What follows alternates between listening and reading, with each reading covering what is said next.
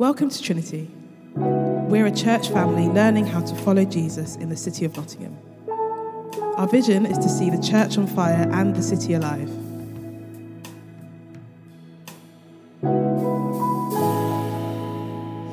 Hello, hello.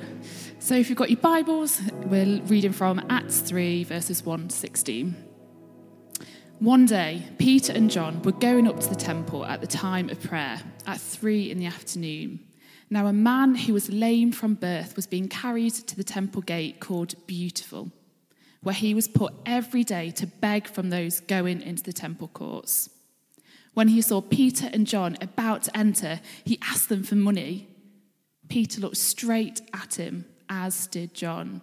Then Peter said, Look at us. So the man gave them his attention, expecting to get something from them.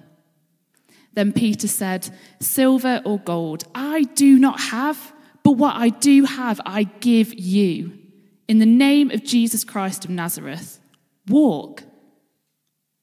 Taking him by the right hand, he helped him up, and instantly the man's feet and ankles became strong. He jumped to his feet and began to walk.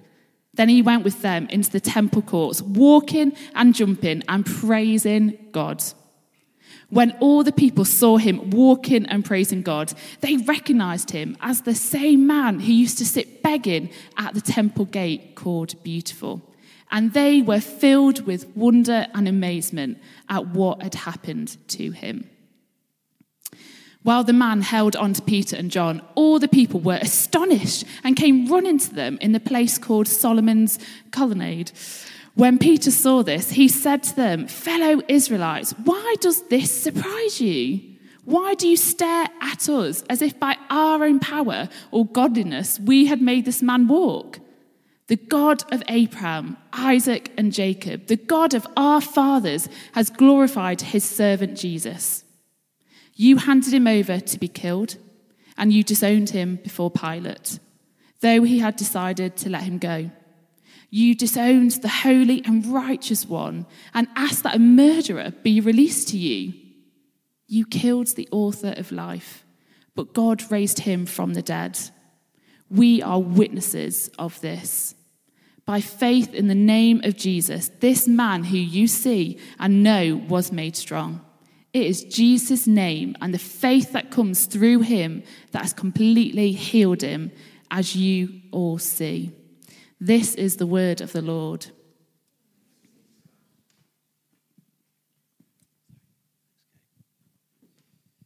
Okay, thank you very much. I'd like to invite our speaker tonight, Amy. Um, Amy's my wife, and uh, if you didn't know that, she was away for a whole week and a day in Australia recently, and uh, nobody was nobody was more happy than me to see her back. Is this working? Am I on? Hello? Yep. Oh no, you've not got the twizzly thing in the top. That's why. What do you mean the twizzly thing in the top that makes it work? That one. Oh, I need the twizzly thing. Need the twizzly thing in the top. Antenna? Thank you. Yay. Sorry. Just twist it in there, love.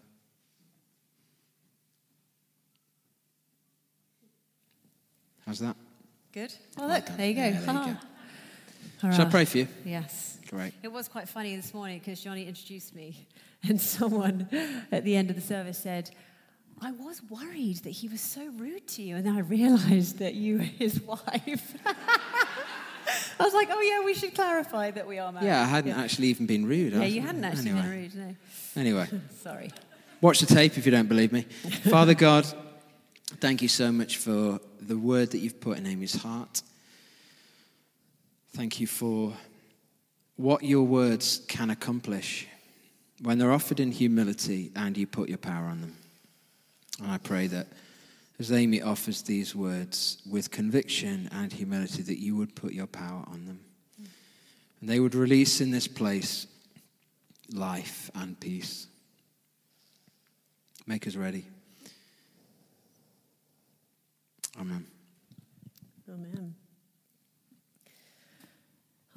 Thanks, Johnny. Um, So, like Johnny said, I have been in Australia, um, which is a bit of a crazy whirlwind because I was there for five days.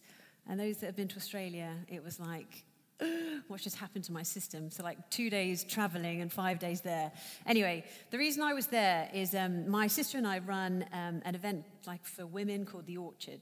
Um, and we got given like this opportunity that came completely out of the blue to run the Orchard, which is a Women's Day, and we also did a Leaders' Day out in Australia.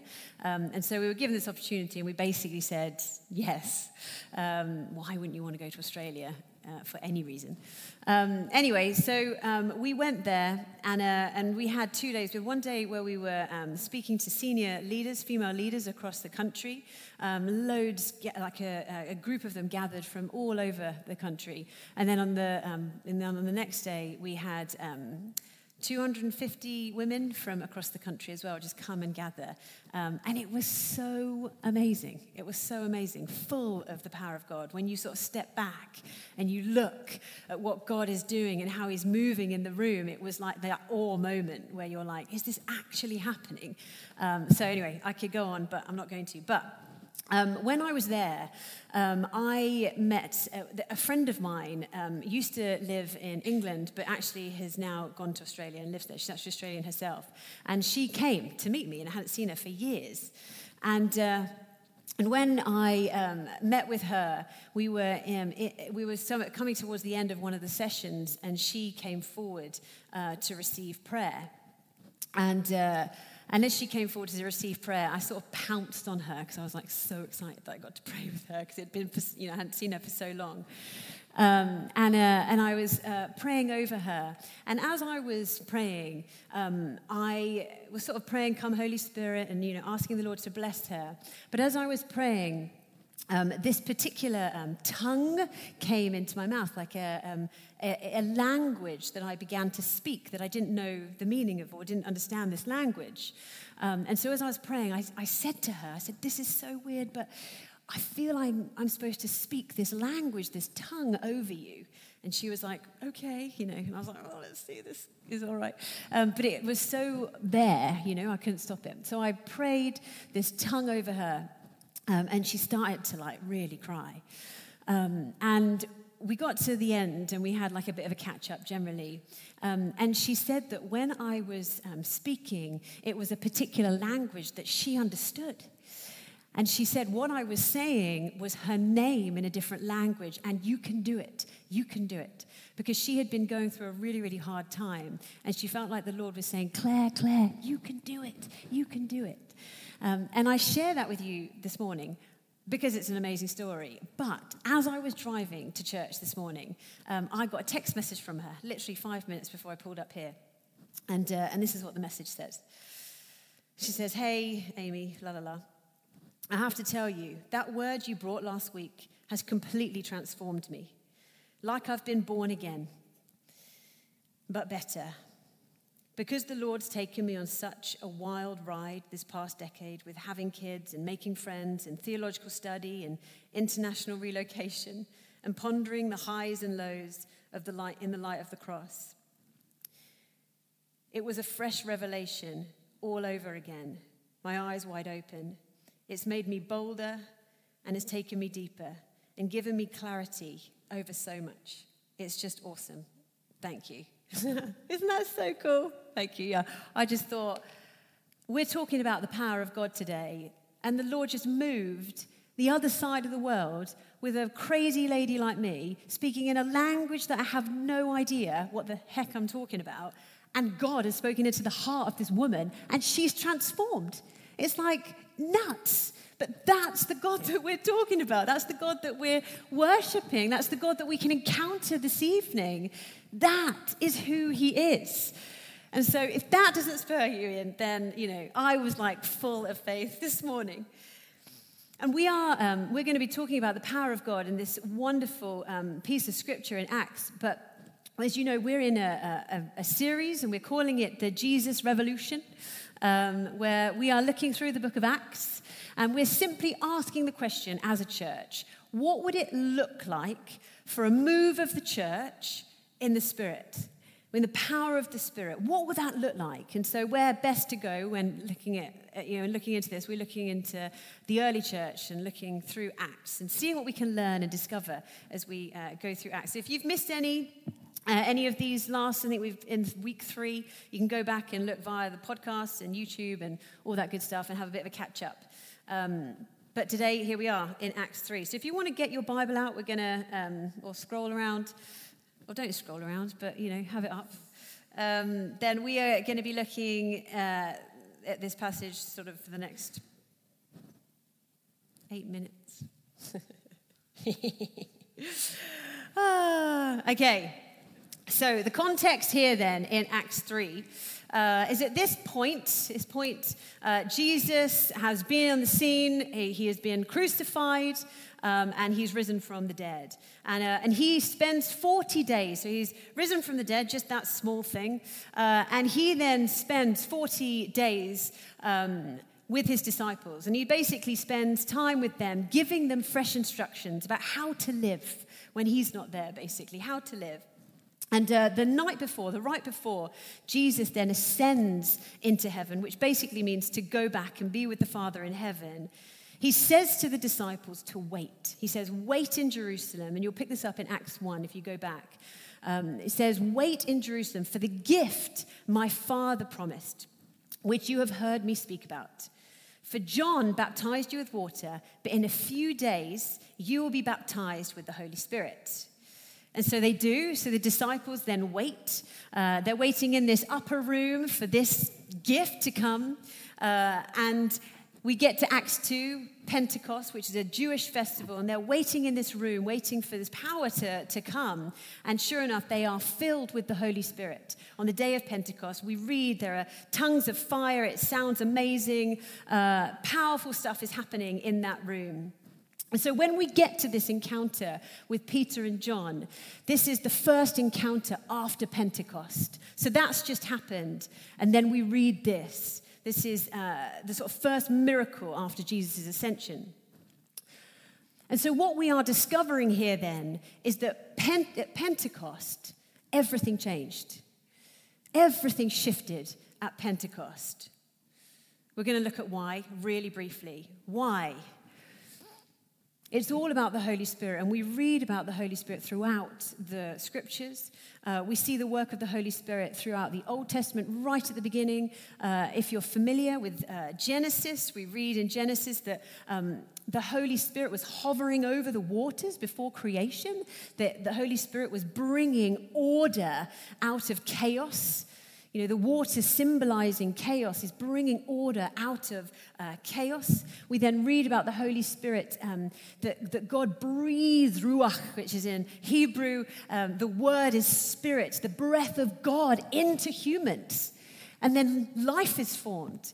It's the Spirit of God that breathes, that sustains us. We then see throughout the Old Testament scriptures that the Spirit then um, was. Uh, would come on special people at specific times for specific purposes. And so, if you read through the Old Testament, you'll see that um, the Holy Spirit comes on the prophets and the judges and the kings and, uh, and the priests. And we often read that it's, you know, that the, that the scriptures say, and the Spirit of God came upon them, dot, dot, dot. And then they did like amazing things. So they would, the Holy Spirit would come upon these special people for special purposes at particular times for something extraordinary to happen. And so what we see here is the Spirit was therefore limited and limited to these specific moments, these special people, all that good stuff. However, as we read on, the Father promises a new thing. He promises a new thing. And as we go through uh, the Old Testament, we learn that God is promising a new thing that is much more personal, that is intimate. He, he isn't content at arm's length. God never is, by the way. The Father is never content at arm's length. But he knew that he needed to make the move. He knew that as humans, we are unable and were never going to be able to live the life that he intended us to live without his intervention, without his help. And so then we read uh, through the prophets, if you're familiar with the scriptures, we then read through the prophets um, that they are beginning to prophesy this new way. In Ezekiel, one of the prophets, he says, I will give you a heart, uh, I, speaking of God, I will give you a new heart and I will put a new spirit within you. I will remove from you a heart of stone and give you a heart of flesh. I will put my spirit in you and move you to follow my decrees and be careful to obey my laws. And then we hear from the prophet Joel. Again, he's making it even more personal, and he prophesies. He says, I will pour out my spirit. God says, I will pour out my spirit on all people. Your sons and daughters will prophesy. Your old men will dream dreams. Your young men will see visions. Even my servants, both men and women, I will pour out my spirit in those days. Basically, they're prophesying that one day everyone will get to play. Not the special ones, everyone, everyone will get to play. And then nothing. All these prophecies speak this into, all these prophecies are spoken into being and then nothing for 300 years. all of this lays dormant, 300 years, unfulfilled, until Jesus. So, Jesus then, fast forward, New Testament, Jesus arrived. And with the coming of Jesus, we see an increased activity of the Holy Spirit, don't we? And we read in uh, Jesus' baptism that Jesus was baptized, and we, we read about the dove, you know, the dove that's the, the, the Holy Spirit coming upon him like a dove and being filled, and the voice of God coming onto Jesus. Uh, you know, all of that good stuff. We read, don't we, that um, John the Baptist um, says, you know, I, I, only, I only baptize with water, but one will be coming where you will be immersed, immersed in the Spirit, that you'll be filled with the Spirit through the power of Christ. So Jesus also then promises this himself. He promises this throughout the New Testament to his disciples that all who believe in him will be filled with the Holy Spirit.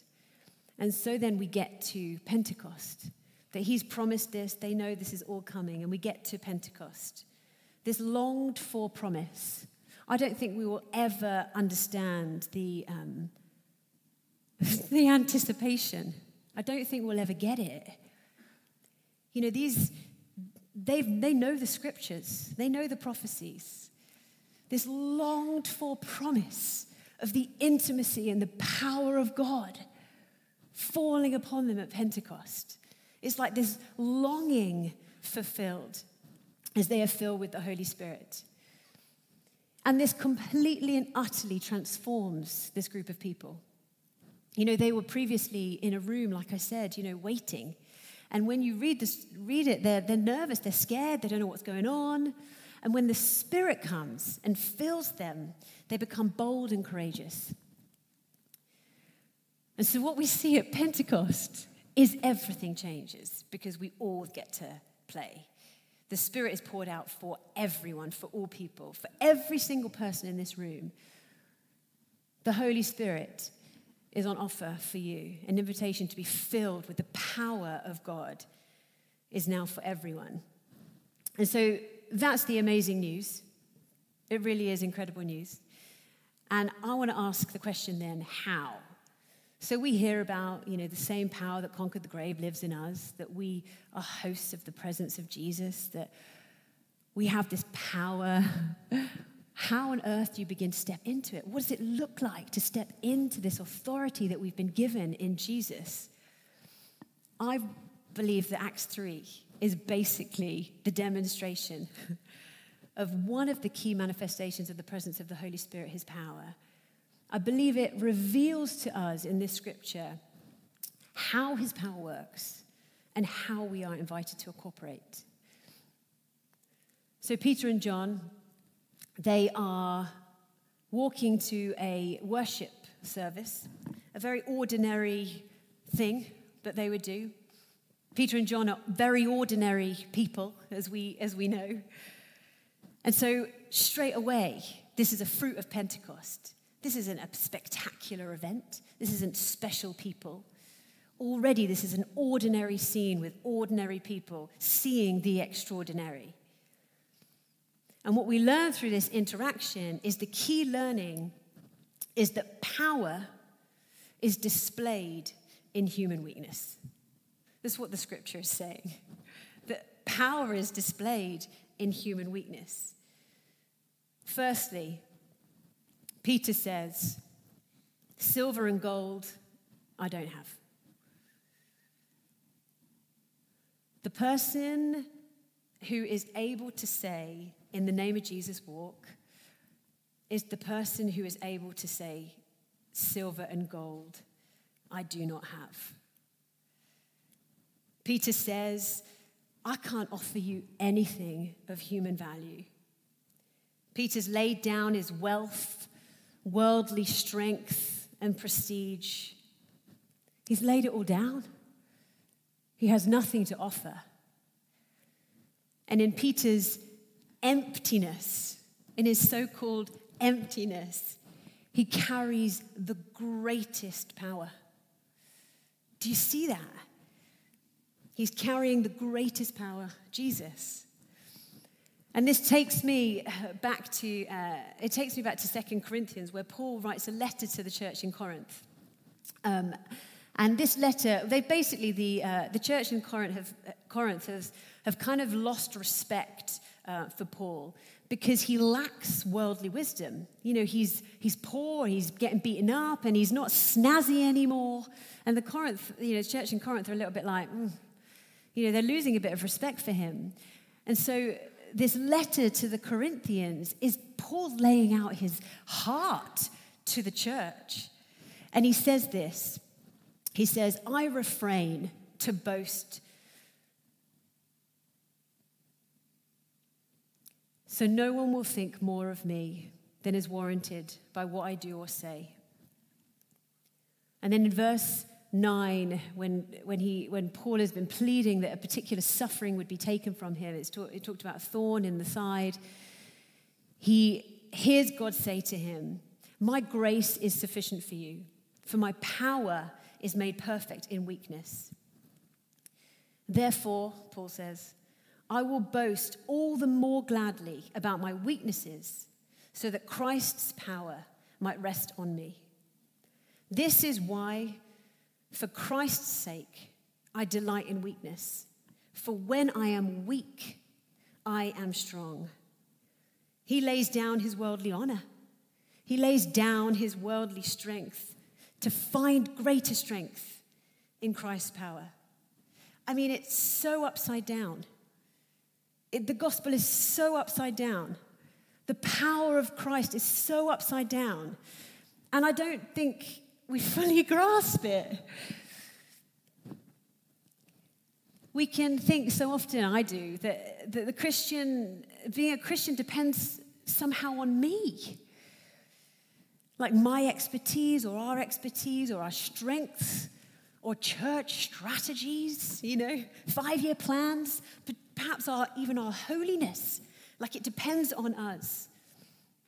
And what we are learning here is that we are invited to lay down our human strength, our abilities, and our inabilities, our insecurities, and our securities, things we want to boast about, we want people to see about us, the stuff we want to hide in shame. This is an invitation to surrender it all to Jesus, to give your whole life to Him, and we will find through this level of dependence lies the greatest power of all. His power working through all of it. Making ways through the stuff that you want to hide or you want to control, making the stuff that you think is impossible possible. If we just let go and allow Him to work through it, we will never ever have the expertise I hate to break it to you, but we are never going to be experts. We're never going to have it all together. And it's really important that we know that we're never going to have the expertise because this is power's address. it's where power lies. A surrendered heart is where power is. We shared, uh, or Johnny shared a story um, a couple of weeks ago and, uh, and he was sharing the story that we were, um, we prayed for healing for one of our neighbors. Um, so this particular person um, had a really bad back, um, like really painful back, couldn't walk very well at all. And Johnny um, met him at the school gate and said, you know, why don't you come back to the house and uh, and we'll pray for you. I'll get Amy to come and pray too. But what, I, what people don't know is that I was in my pajamas when Johnny came over with this guy, um, and I had just mopped the floor. I was mopping the floor, actually. And uh, I'm a pretty good cleaner, so I was like really going for it with my mopping. And so I was getting a bit sweaty. So it wasn't a good scene. In my pajamas, mopping the floor and a little bit sweaty and grim. Now that's all grim. You're all like grimacing. That's nice. Anyway, and so he came to the door, um, and, uh, and sure enough, Johnny just said, Come and, um, you know, come and pray, you know, come and pray for this guy. Uh, and we prayed for him, and he was healed. He really, really was. I'm not even like exaggerating. I'm like, he really was 100% healed. His wife was here uh, this morning, and she was like, completely gone. It's completely gone. This guy doesn't believe in God at all. Um, he's, uh, he's really just on a journey of figuring out what this is all about. Anyway, all that to say, Johnny was catching up with him this week. And one of the things um, that he couldn't get his head around um, was the fact that I was in my pajamas. He was like, I don't get it. It's like she was in her pajamas mopping the floor. And then she walks over and lays a hand on my back, and there's healing. He's like, I can't. It's like the ordinary with this miraculous. It's like it doesn't compute. And I'm like, that's it. That's 100% what I'm trying to say. It's the ordinariness that meant that it displayed Jesus. He's like, who is this crazy lady in her pajamas? Obviously, she didn't heal my back. Yes, no, I didn't. It displays the power of God in the ordinary. That's where the power lies, in the weakness of human frailty. This is the condition he wants us in. It's the condition he wants us in. It's the only, he's the only one who can qualify us. He's the only one who can qualify us. And it doesn't depend on us. This should be such wonderful news. It doesn't depend on us to step out boldly in faith that God can move. You know, my prayers at the moment, my regular prayers at the moment, are things like this Lord, come into this moment. Lead me today. I give this situation to you. I give this relationship to you. I give my children over to you. I give this day over to you. Work it for your good. Can you see the room in these prayers? You know, they're full of saying, Over to you, Lord. It's like, Have your way, Lord. It's not like, Do this thing for me. Can you see how small we can make Him? This is the way that we pray when we're depending upon Him because we're saying, Your ways are better. Come in, come in, come in. Work through me, work through my day, work through my relationships. Work in this suffering, work in this healing, work, work, work. This is the prayer of dependence. It's the prayer of saying, Over to you, work your, work your ways through me. Allow His grace to be sufficient. Listen to the voice of grace that says, You don't have to be perfect. You don't have to have it all together. You don't have to be a perfect friend.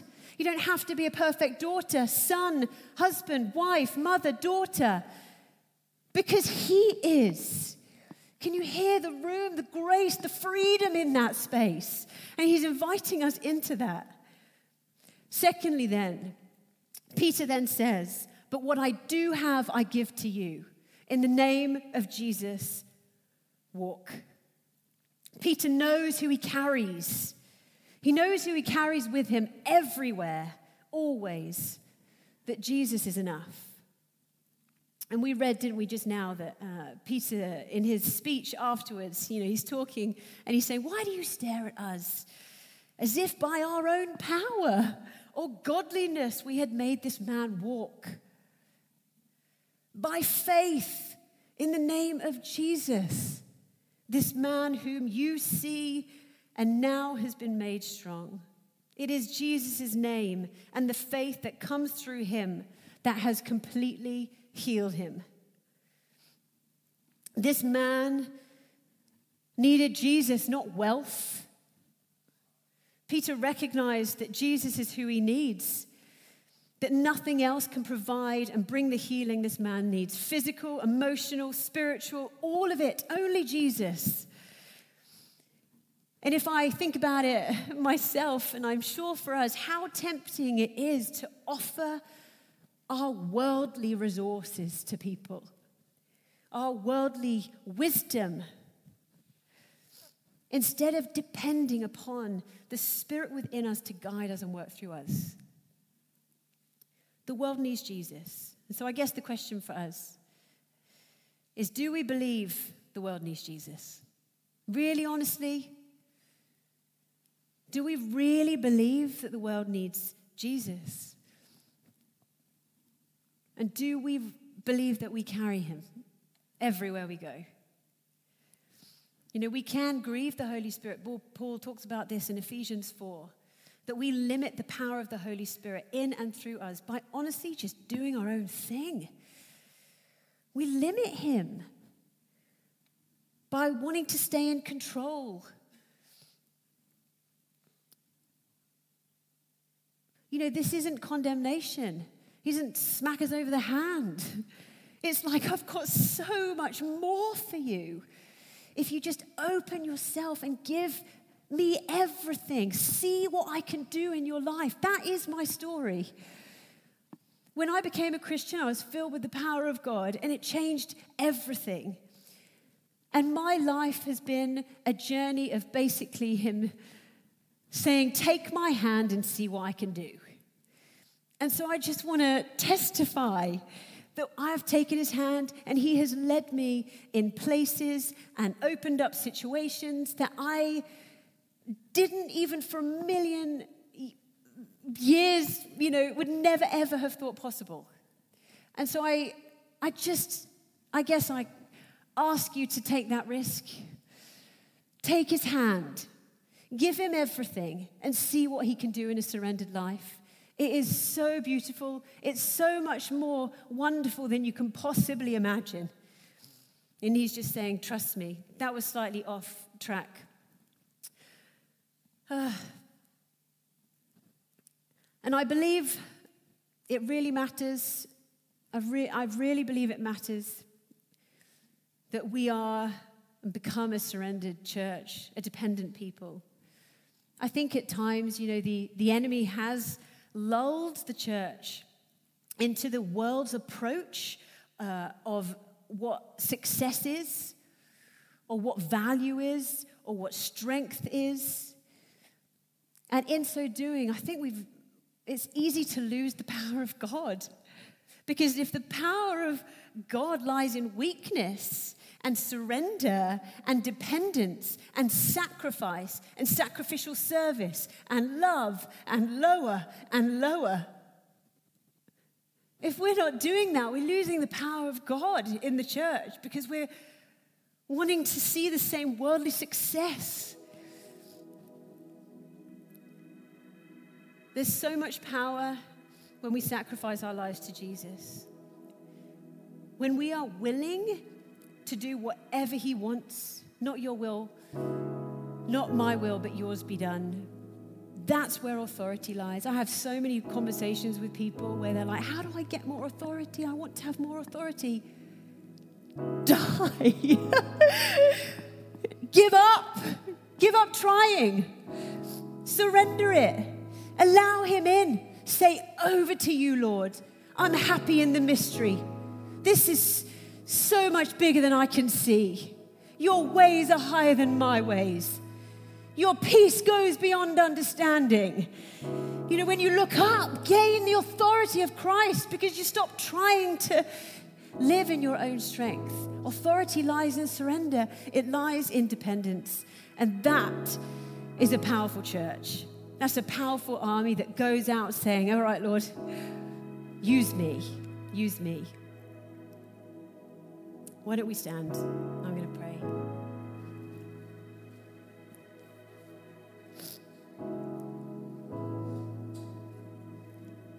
Maybe just where you are. There's a lot of words there, and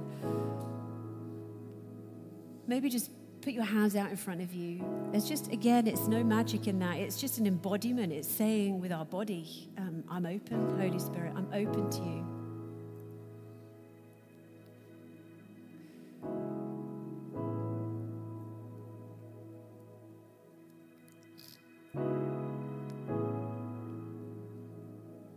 We're simply just going to ask, Come, Holy Spirit.